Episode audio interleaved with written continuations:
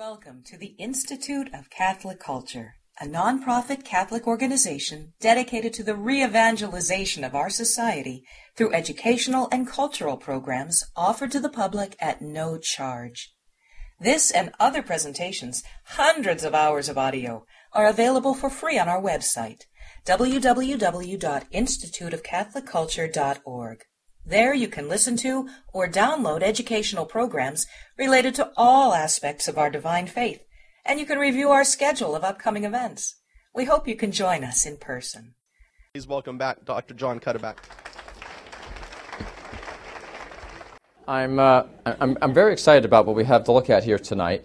Um, or I, I, should have said this to Deacon beforehand. I'm hoping maybe we can have just a little bit longer. I didn't uh, get approval for this for question and answer not, not for the lecture itself, but maybe a little shorter on the lecture, a little bit more, um, because it it's, uh, might be something that we will want to be able to have a little bit of back and forth on. It's a highly practical point.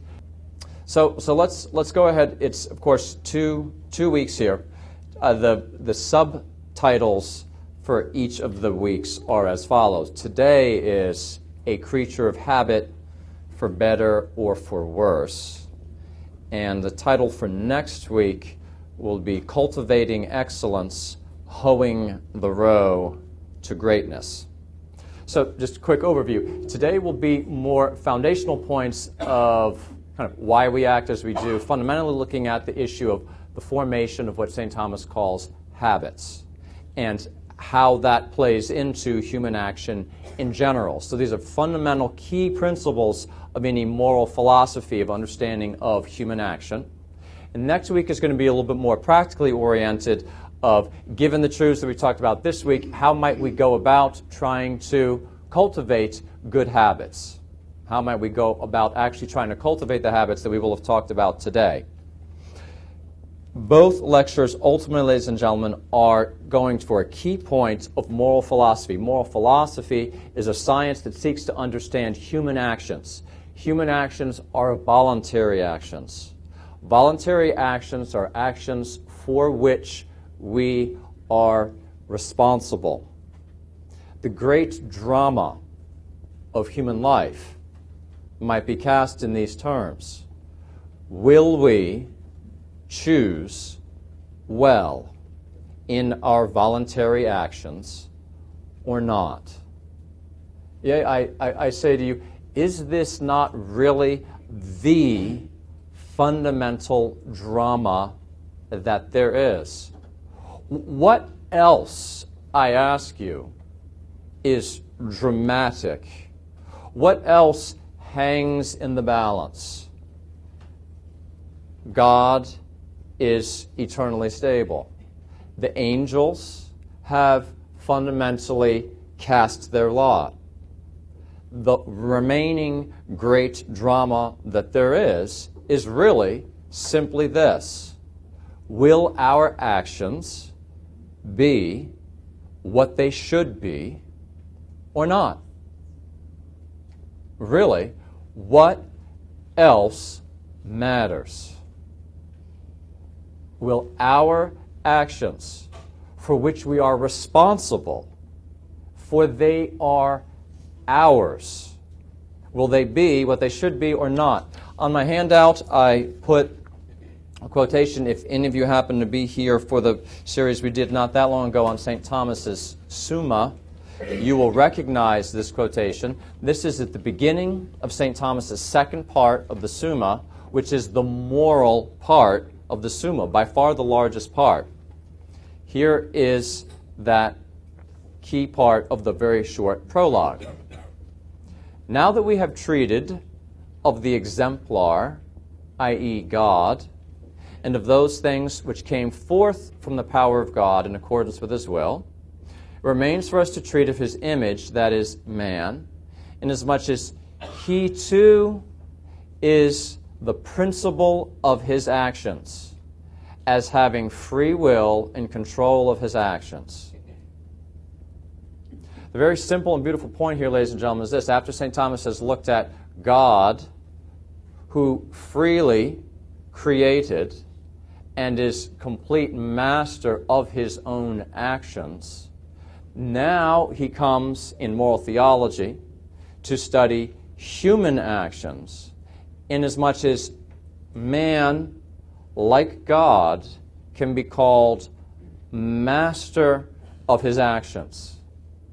Voluntary actions, again, are ones that come forth from deep within us such that they can be said to be ours in such a profound way that we are held responsible for them. As Aristotle says so well, human actions really are the things for which there is praise or blame.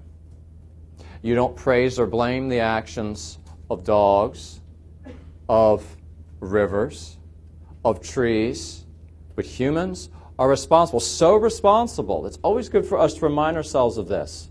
This is a, simply a philosophical point. We are so responsible for our actions. It is clear that, it makes sense that, the truth of our faith, that one day we will stand before God in the judgment, at the judgment seat, and our actions will be laid bare. And one thing will be very, very clear the actions that we have done were ours.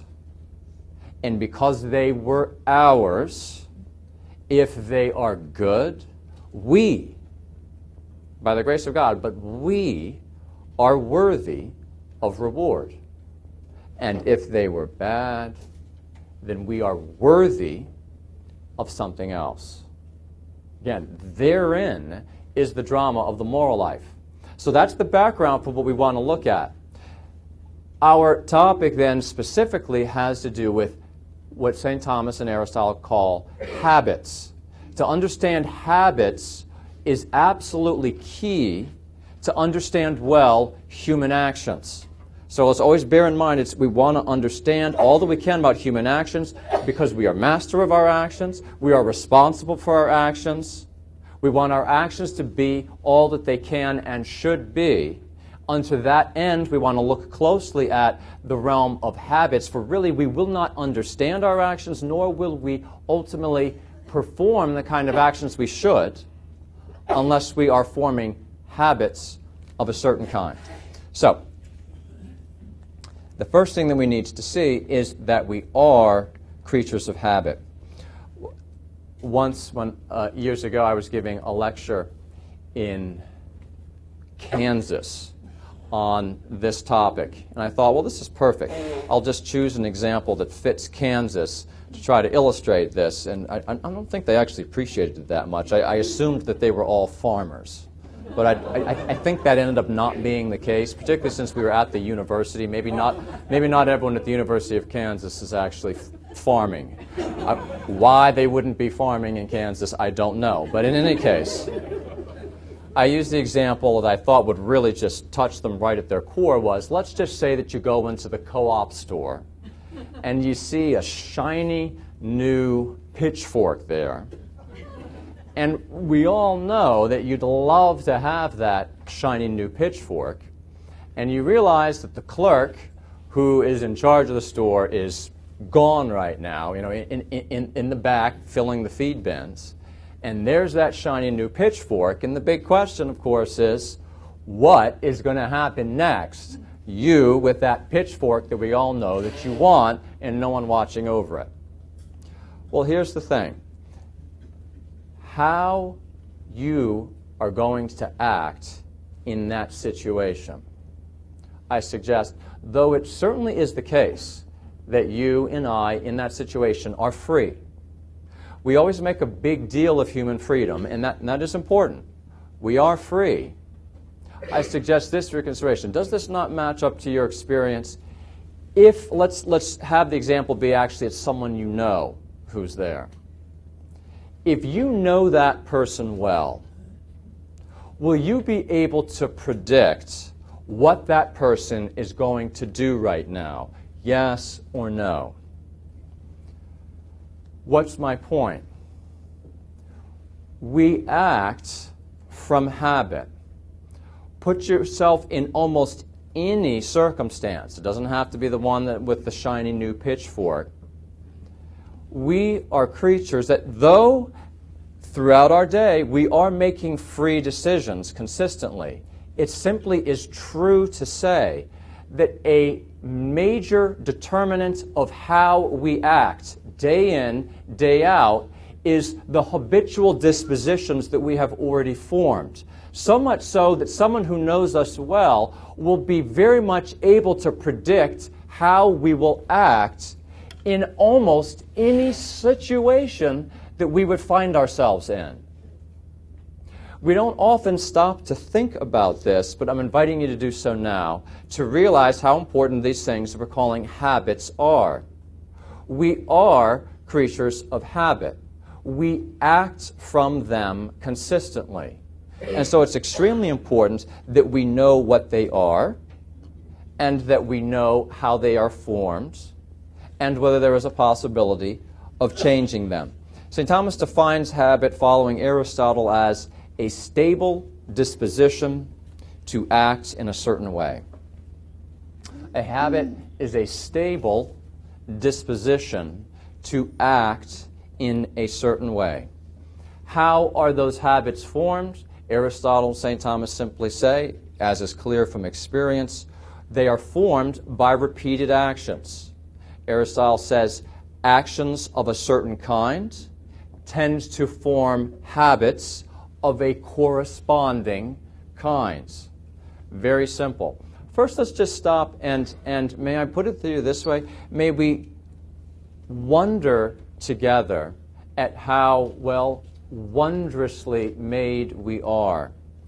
That it is the case that we form habits is absolutely fascinating.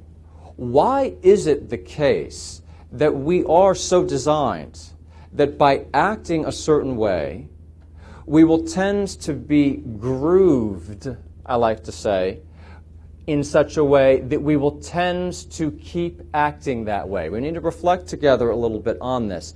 Clearly, it was part of God's design that there be this spiritual aspect of us, that by acting in a certain way, it puts a certain groove in our powers so that that power takes on a real character such that it will tend to keep doing this very simple analogy from the, from the bodily realm is how that happens with our muscles. Isn't it kind of neat, again, how, I mean, how wondrously the body works in that way that if you do a, just a particular motion, we all know this if we've done any exercise, just do a certain motion consistently, your muscles take on a certain strength from that. There also starts to be a certain muscle memory.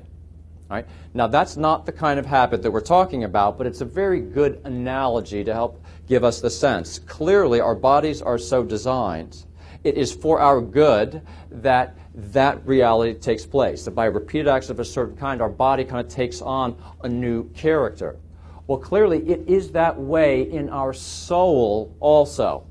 That our powers of soul, by acting in certain ways with those powers, reason, will, especially, that those powers themselves become grooved and grow, as it were, taking on a certain character, very similar way to the way our muscles of our body do.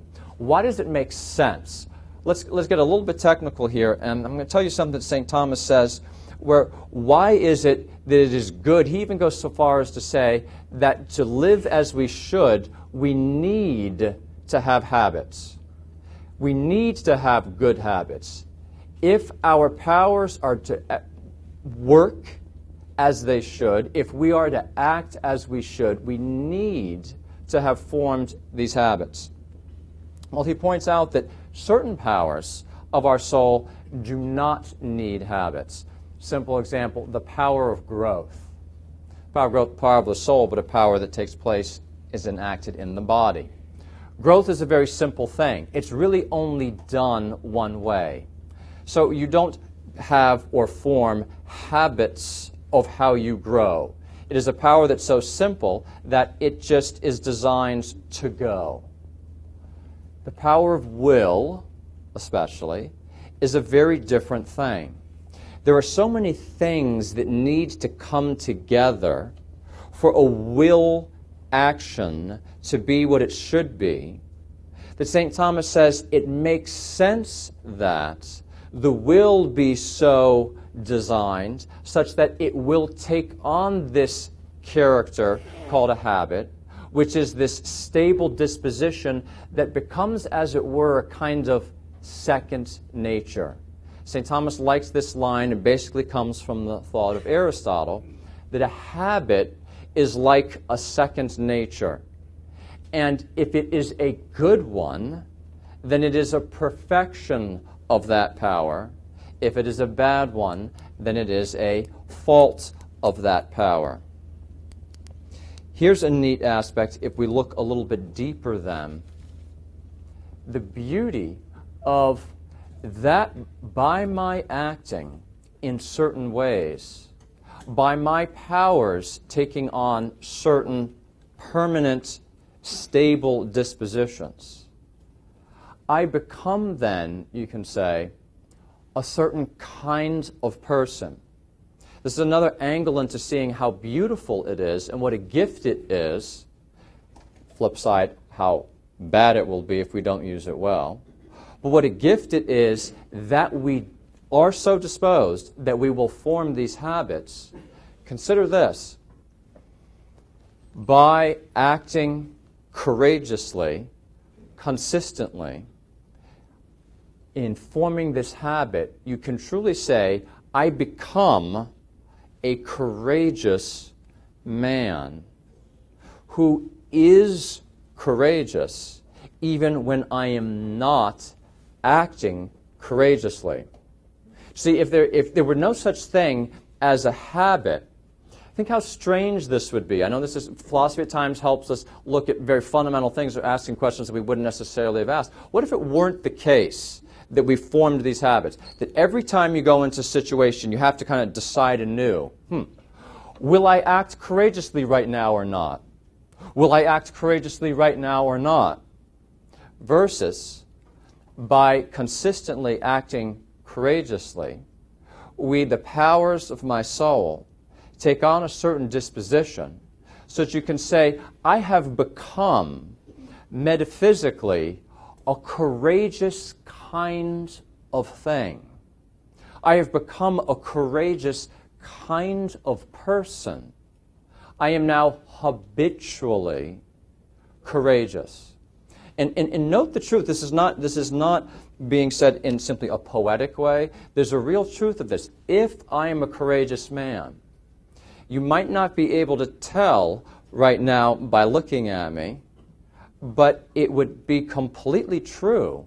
For note, if you were to put me in a situation, I would act immediately and easily in a courageous way, for it would flow right out of what I am.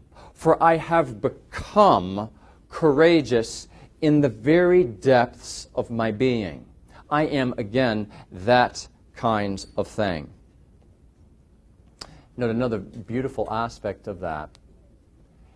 If we did not form habits and become habitually, stably this way, think how difficult it would be to have real friendships, real, deep human relationships. Why do I say that?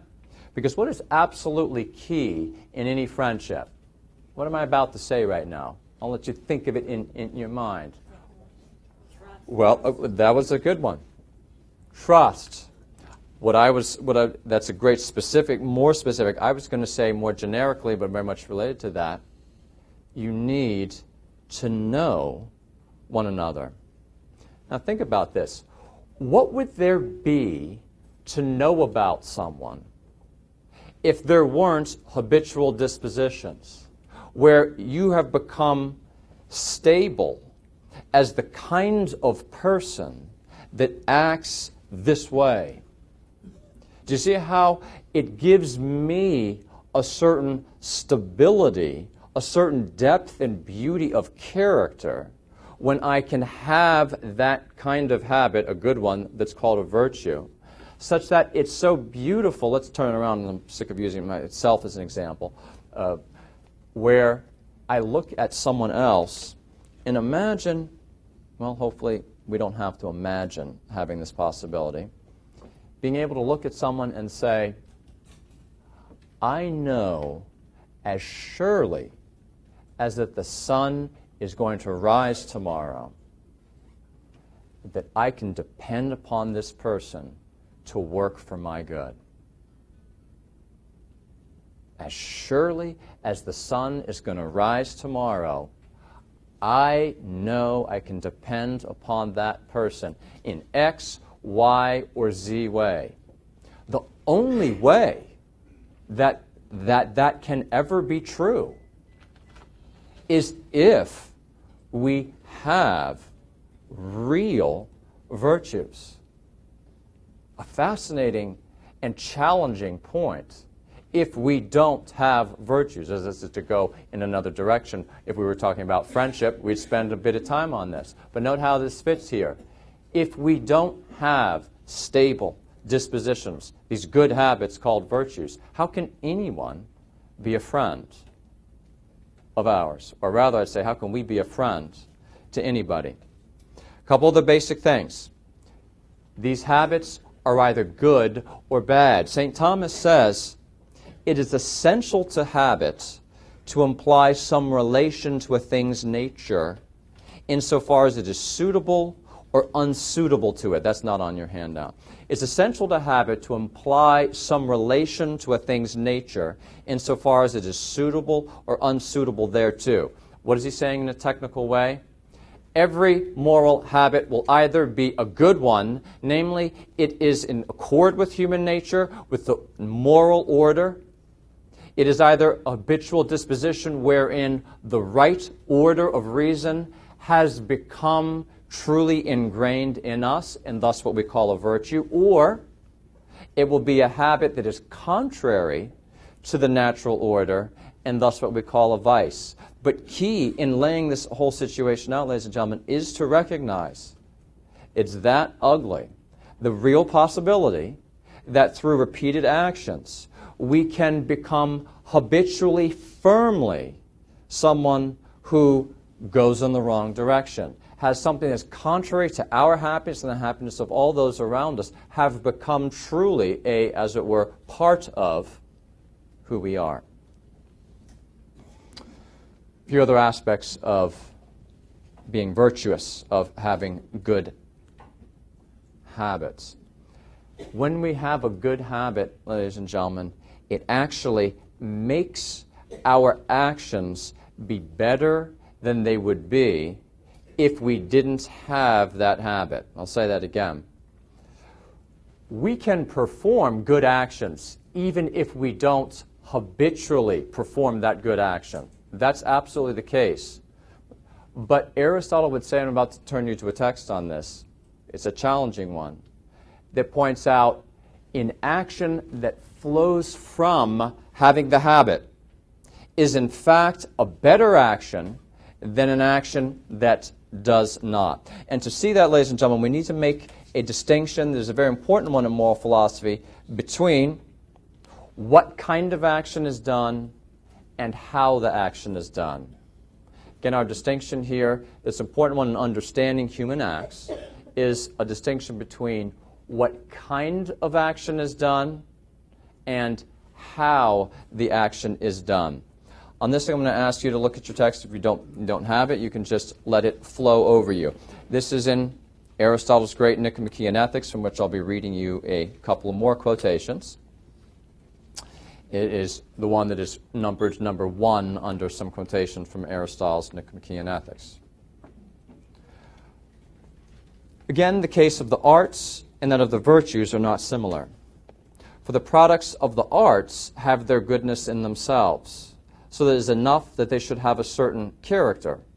But if the acts that are in accordance with the excellences, that's another name for virtue, have themselves a certain character, it does not follow that they are done justly or temperately.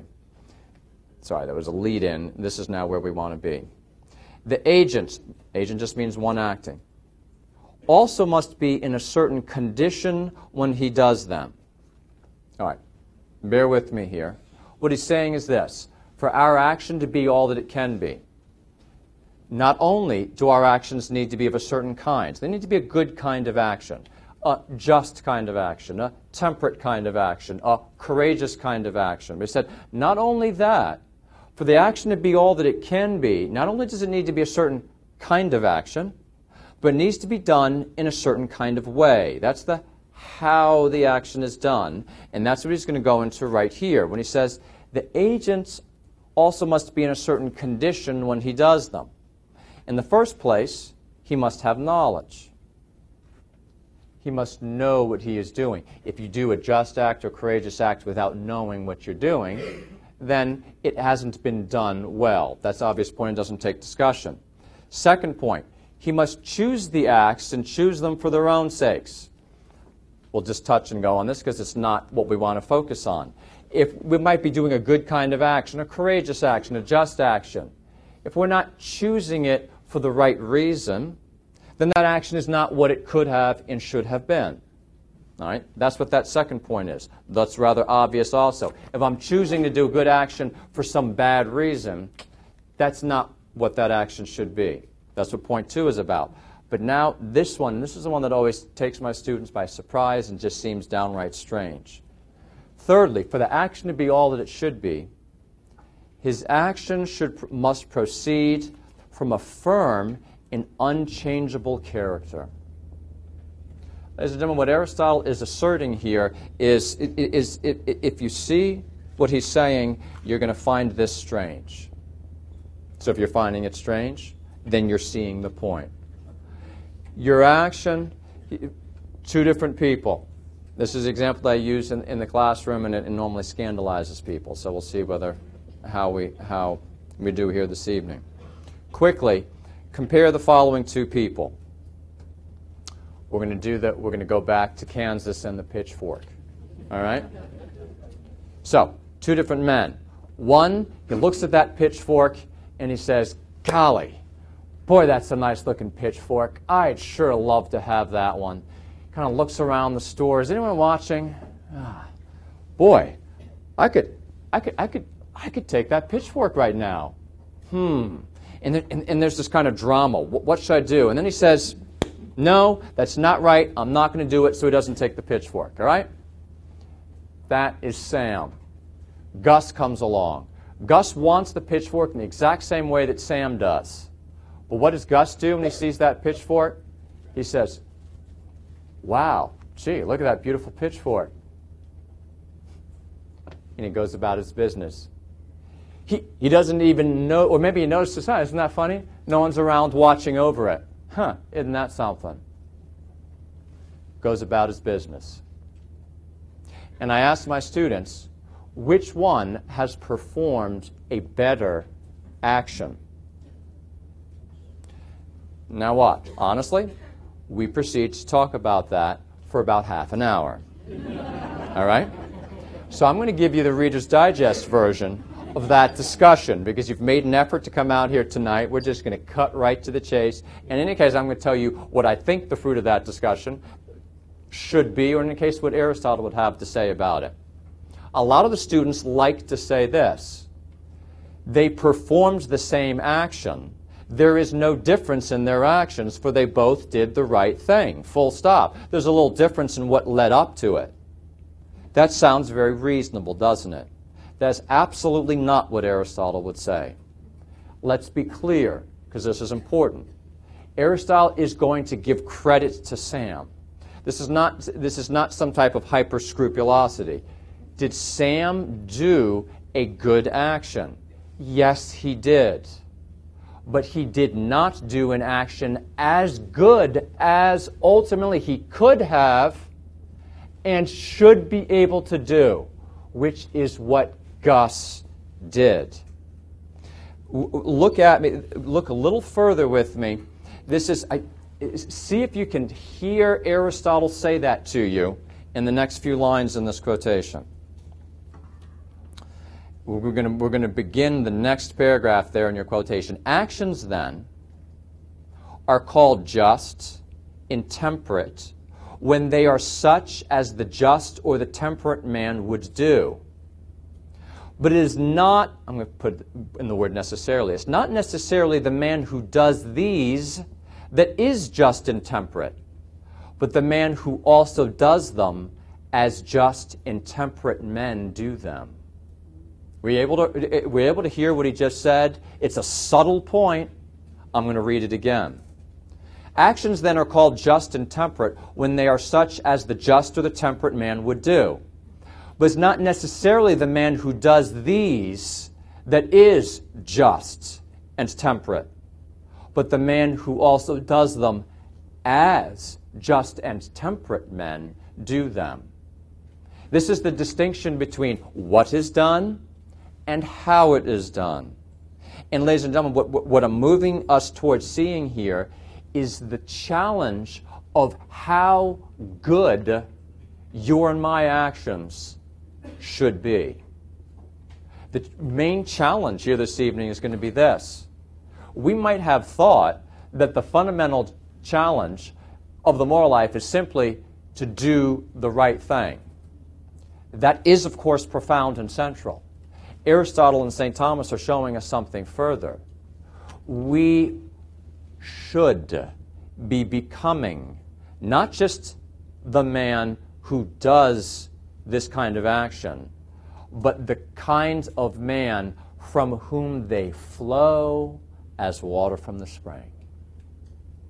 We should be that kind of man. We should be the just man, not just someone who does just actions now and then, but has that character of them. The other example that I, that I give, and I think this one might strike home for you, is giving alms to the poor.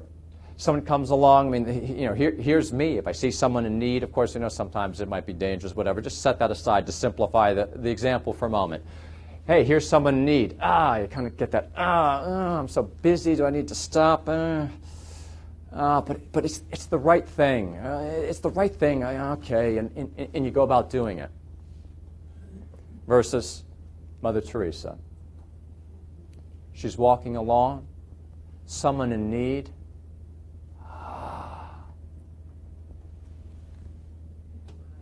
Bam. It flows from who she is. Ladies and gentlemen, I might do the exact same thing that Mother Teresa did. But Mother Teresa's action is very different in an important way from mine. And this is what Aristotle and St. Thomas are inviting us to see. This isn't, again, to make us scrupulous, it's to have us have a clear bead on the greatness that we are called to by having our good actions flow from who we are couple other points that are related to this. When we understand this point, we understand something very important about human happiness. And this is the right moment right here to see this. Have you ever heard the, the, the funny line from St. Augustine, one of the four great Western fathers of the church, when he says, Love God and do what you will? That's a famous line from, from St. Augustine love God and do what you will. That captures a very important truth here. I put it to you this way here's one way of picturing what human happiness is. Aristotle says that human happiness is to live virtuously. That sounds very pious and nice, right? But let, us let, get inside. Seeing what he's just said to us about virtue, I'm going to invite you to see in a much richer way so we understand this for ourselves and we're ready to give an account to other people as to why being virtuous doesn't just make you happy. Aristotle does not say being virtuous makes you happy. He says being virtuous is being happy. Why?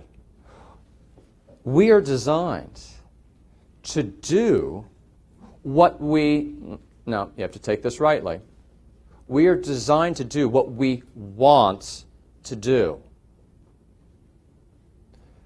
can you imagine, can you picture a happiness wherein what you're doing is not what you want to be doing? You can't.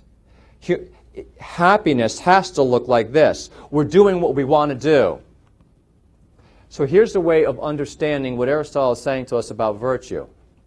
Virtue is from the depth of your being to want what is right. And so it's true simply when we see that simple truth, ladies and gentlemen, to be virtuous is habitually to want what is right.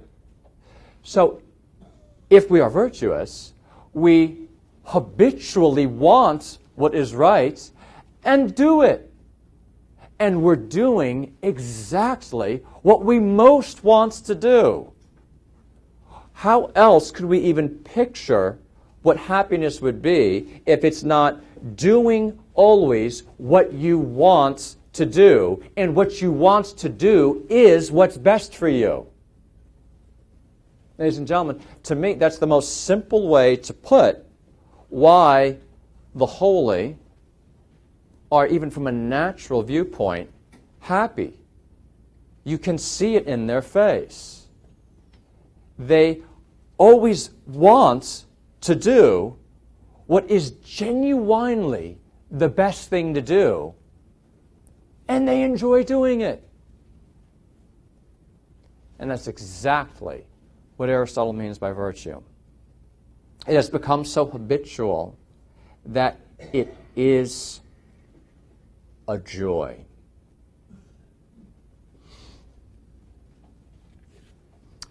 Another point here that is a very practical one and a little bit of a scary one. You ready for this? Habits affect how we see the world. Habits affect how we see the world. Now, to, to do this in the, in the course I'm teaching, just so you know, with, with, with my undergrads, and they are no slouches. This takes us a couple weeks to do what I'm going to do here in about six minutes. So, hang with me, fasten your seatbelts, let's think together, and I think we can, we can see a, a very beautiful and challenging point. In, in, a sense, it's one of those things where you, you, can, you can absolutely say it in six minutes. We, it would take a lifetime to appreciate it. Habits affect how we see the world. More, effect, more specifically, they affect what we see as good or evil. What is the bottom line here, ladies and gentlemen? The bottom line is this Our habitual inclinations make their objects appear good to us. That's the, that's the key functioning point. I'll say that again. Our habitual inclinations cause their objects to appear good to us. Let me explain. You, this works for good habits or for bad habits. Whatever our habitual inclination is, having that habitual inclination affects how we judge, how we see this particular area. Simple example, a little bit of an ugly one, but here, here it is. To the man who is intemperate, to the man who lets his bodily desires govern him his judgment is perverted, for his desires habitually move towards something that is bad. But because his inclinations habitually move towards that, his very inclinations affect how he sees it by the fact that he is inclined towards it, he will consistently tend to judge it, see it as good because of his very desire for it.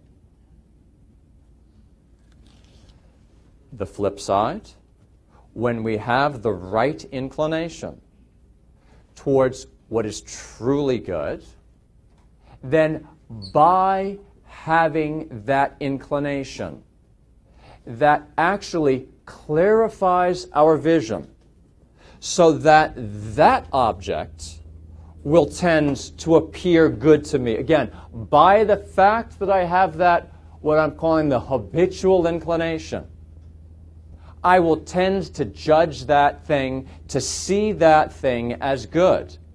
This leads, ladies and gentlemen, to the rather amazing assertion that Aristotle makes, I'm about to show you in the text, that some of you have heard me quote before. To the good man, what he means by the good man then is the man of virtue. Listen to this amazing assertion. To the good man, to the virtuous man, things appear as they really are. Why? Because his good inclinations incline him to see what is truly good as good. So he sees things as they are and will judge aright. Whereas on the flip side, to the bad man, what is bad appears good. And it makes all the difference. Let's take a, a quick peek here. I am at quotation number five, which is on the back of your page.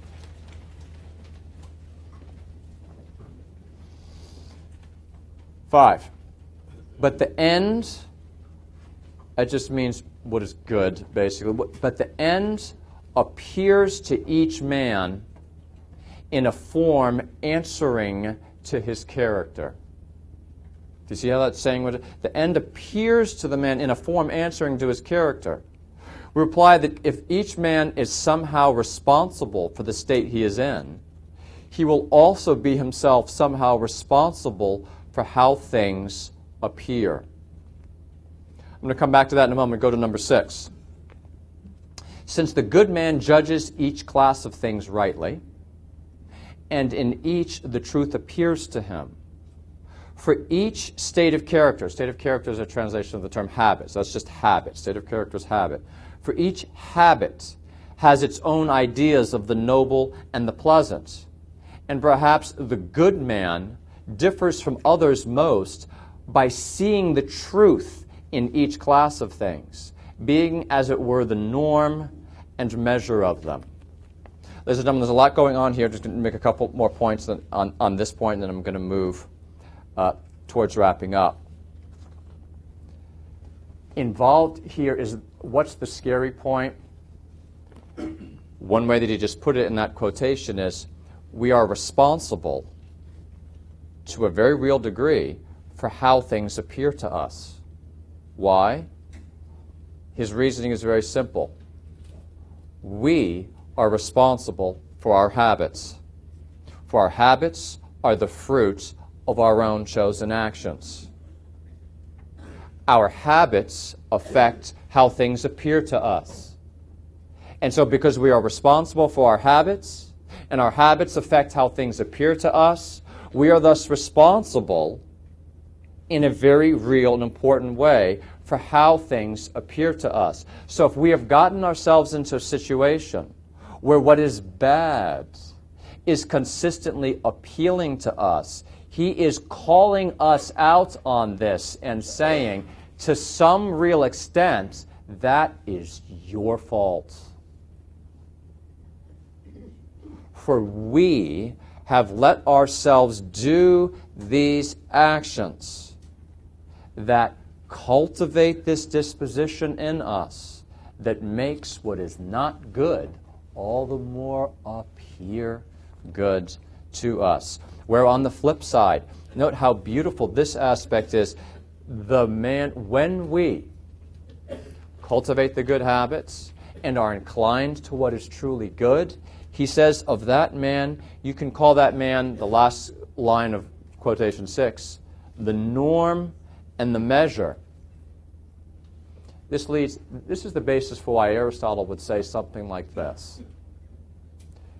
If you want to know what is just, if you want to know what is temperate, what is the absolute best way to find out what is just or what is temperate? Rather than going to any book,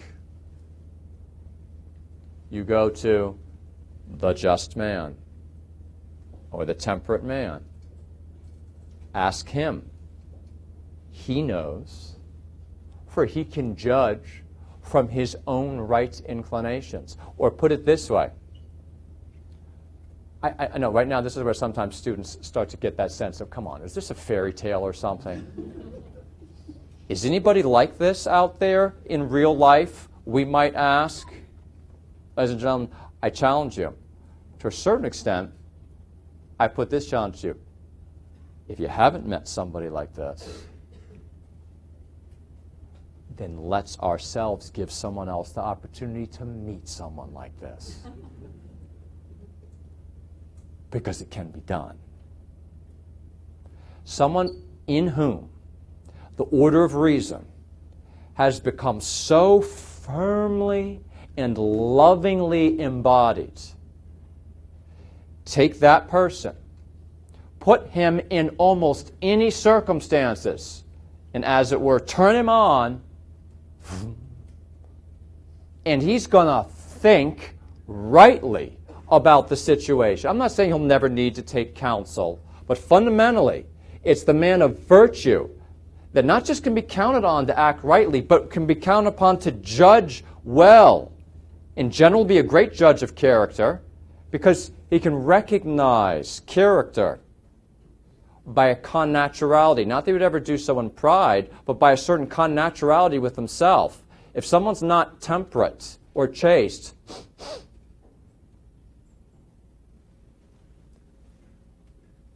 he can pick up on that in general because he's so much more perceptive by having had that order of reason incarnated in his own powers.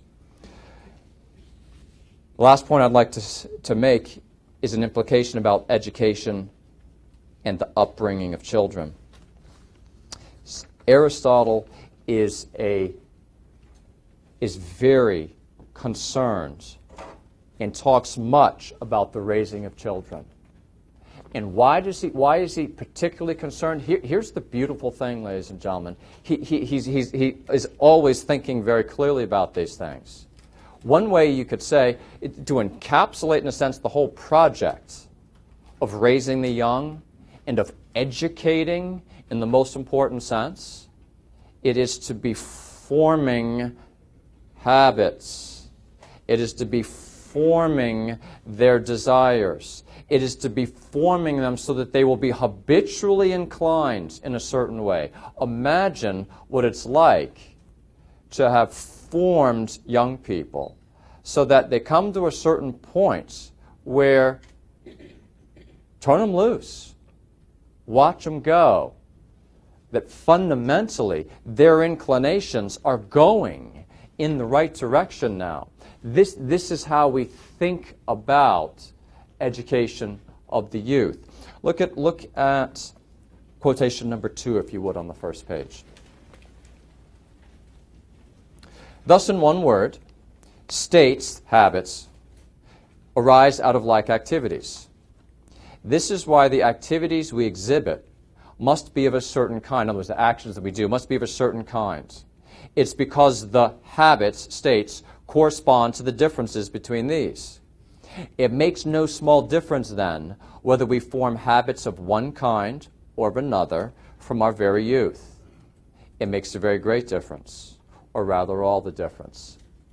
I've said before, I've quoted my great teacher who has read Aristotle more than, well, he's a great master of Aristotle, and he says, I know no place else in Aristotle where he said the same thing three times in a row. And where does he say the same thing three times in a row? That it makes all the difference what habits we form from our youth. Third quotation. I'm going to skip through a couple of lines. Bottom of the page. For, for moral excellence, skip the first sentence or two. For moral excellence is concerned with pleasures and pains it's an account of pleasure that we do bad things, an account of pain that we abstain from noble ones. Hence, here he, Aristotle quotes his teacher, hence we ought to have been brought up in a particular way from our very youth, as Plato says, so as both to delight in and to be pained by the things that we ought, for this is the right education. Isn't that a great line? To be trained, to be pained by what should cause us pain, and to delight in what should delight us. Ladies and gentlemen, I'm going to close by telling you Aristotle is, in fact, very dark on the chances of someone who has formed very bad habits of such a person ever turning around. Here's the thing I don't want to, in a facile way, say, but don't worry about it. but I do want to say, we are Christians, and Aristotle was not. And one thing that Aristotle could not have known of is the power of the Holy Spirit, of the grace of Christ. He could not have known of the likes of St. Augustine, who was a man of very bad habits, who came to see the truth, but who is a great example, a great example of Aristotle's whole point of it's one thing to come to understand the truth, but when your habitual inclinations are going that way, just because you come to understand the truth, that does not dot, dot, dot, right? You know, I don't even have to finish the sentence. Does that mean you're going to be able to turn around right away? The profundity of this reality that we are creatures of habit, and it would be a kind of hubris, it would be a kind of pride to think, well, that's okay, I can just stand above that. God has designed, if I may put it this way as a Christian, God has designed us so that we do form these habits. If, for whatever reason, we find ourselves in a situation, whether it's in part through the fault of others, or it's always going to be, at least in part, due to how we have acted. What's a key truth that we can see here? See the truth of how serious that is, what a difference for life that makes. But then recognize okay, by the grace of God, and Scripture shows this very clearly, we can turn around. But that Greek maxim, know thyself, we can leave here tonight asking ourselves, looking more closely and helping our friends and loved ones, what habitual dispositions have we formed? Who are we? And why do we act as we act anyway? And that will be the beginning of, by the grace of God, being able to turn those habits in us that are not what they should be to being what they should be. Thank you very much for your attention. Thank you.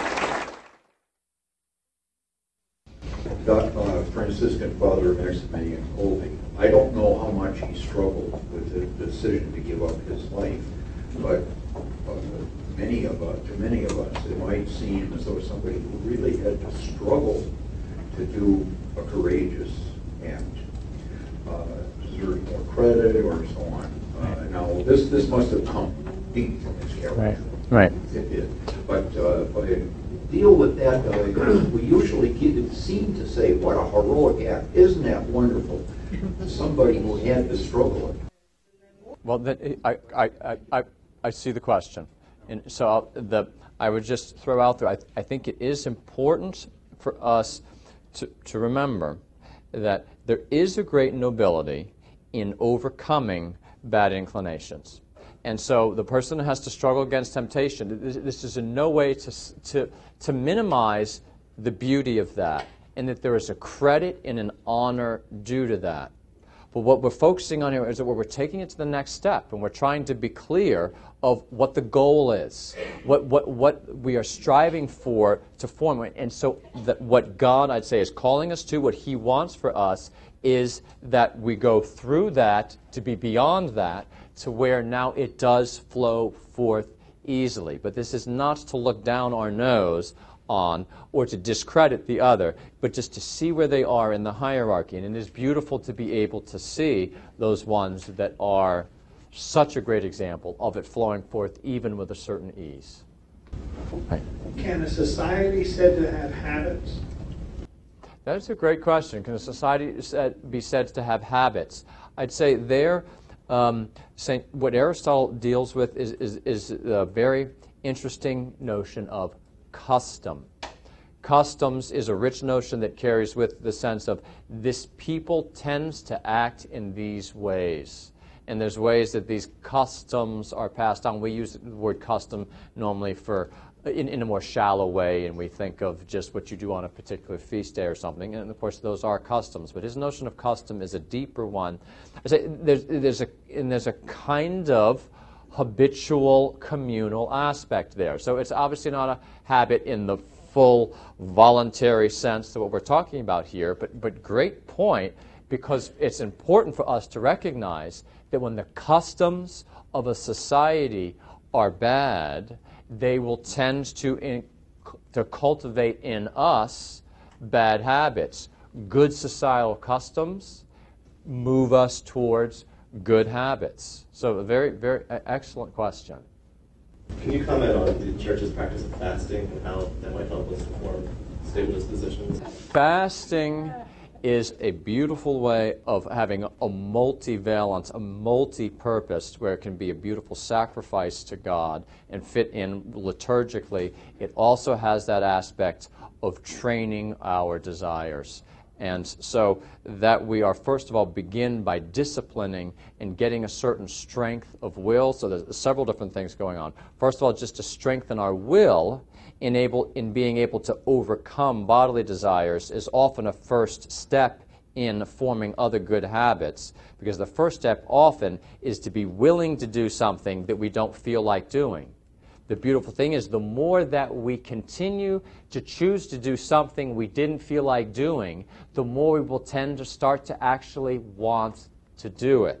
But it often has to begin as overcoming a bad desire. So, note how fasting strengthens the will to be able to overcome, even if it's not a bad desire, it is, it's practicing us in overcoming a bodily desire, which, particularly given our fallen state, the, the process of forming virtues, good habits, is always going to involve, to a certain extent, using our willpower to overcome certain inordinate desires that are going on in the body. So it's, so it's it, it, in, in several ways. It is strengthening our will. It also is starting to train the appetite itself to be more quiet.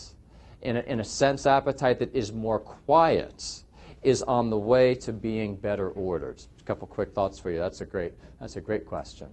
I was, my question is from the mindset of, from the Aristotelian mindset or that of St. Thomas Aquinas, is it possible to reconcile that with the categorical imperative of Kant, or are the two just fundamentally opposed? That, that is a, that's a big question. That's a kind of a, that's a good and somewhat difficult philosophical question, and we can talk more afterwards, But I will say a word about it. The categorical imperative is at the center of Immanuel Kant's um, moral philosophy. In general, Kant is seen as, and he is someone that is holding a very different view. It doesn't mean that there's anything in common, but a fundamental principle of Kant's tends to be that the harder it is for you to do something, the better it is. And if you are doing something that you are inclined to do, that that actually makes the action be worth less. Not necessarily worthless, but worth less. And so I, would say there, um, in, interestingly, there's, not to paint with too broad a st- stroke, but Kantian moral philosophy tends to be more closely associated with a number of Protestant ethics and it's interesting, this is kind of a side point, that Catholic moral theology tends to more go in the kind of Aristotelian Thomistic direction of we transform our desires by the grace of God. We can have the order of reason so put into them that now we are acting this way with ease and joy, which is something that tends to not show up in that Kantian system. To say that, I'm not saying that there's nothing of worth there and it doesn't have some fine ideas, but your question is very much to the point because, in general, it is making points that are opposite to those that we made here. Um, I hope I can do this in one sentence. Uh, going back to the cancer story with the pitchfork, um, when uh, was it Sam on Sam and Yap? Um, when you said Sam, um, you know, struggled, mm-hmm. that be considered temptation? And if that's the case, what is the difference between overcoming temptation and then the just man? Is the just man not just not being tempted, or is, he just totally ignoring temptation? How is that working in their mind? Fa- fa- fabulous question. And th- there's a, there's a, I don't want to oversimplify, but I, but I, but I will say this here. This, this, it can be, it can be hard. To, it can be hard for us to fathom this, but there is an important truth captured in what I'm about to say. I believe. I think. Um, the, the virtuous man, in general, is much less prone to have temptation. For in general, there's different kinds of temptations, but I think the thing we most often think of when we're talking about temptation is that we're having these bad desires that then we have to overcome. And again, there is a certain nobility in overcoming them, but it is interesting to note that at times at times there is an aspect that actually is our fault. That had we worked harder, we actually wouldn't have had these desires that we still need to overcome. Now, I don't want to take that so far. In our fallen state, there will always be certain temptations that everybody can experience. But there, it is true to say that there are, are many fewer temptations of the kind of having these desires for bad things arise in us, the more we grow in being habitually disposed well, the more we grow in virtue, the less we have to deal with that. And doesn't that fit in again with connecting being virtuous with that kind of happy, peaceful state? Thank you so much. You're very welcome. Thank you very much. We hope you enjoyed this presentation from the Institute of Catholic Culture. If you'd like to learn more about the mission of the Institute and how you may become a part of this important work, please visit our website at www.instituteofcatholicculture.org or call us at 540 635 7155. And may the glory of Christ Church be ever more manifest upon the earth. St. John the Evangelist pray for us.